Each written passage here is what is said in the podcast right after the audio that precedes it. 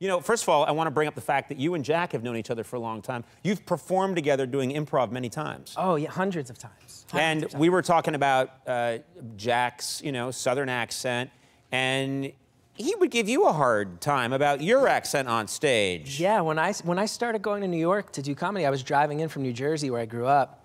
And I lived in Jersey my whole life. I went to Rutgers University where everybody's from Jersey, so I didn't even know I had an accent.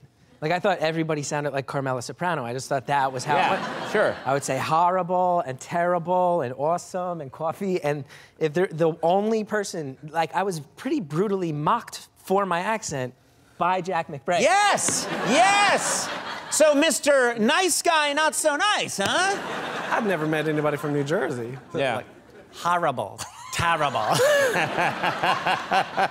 it was confusing and endearing. Yeah. And here we are today. But I Here we feel are like together. it- you- everybody picks on him so much that he needed somebody to pick on. Yeah. And it rolled downhill onto me. Yeah, well, that's the behavior of a true bully.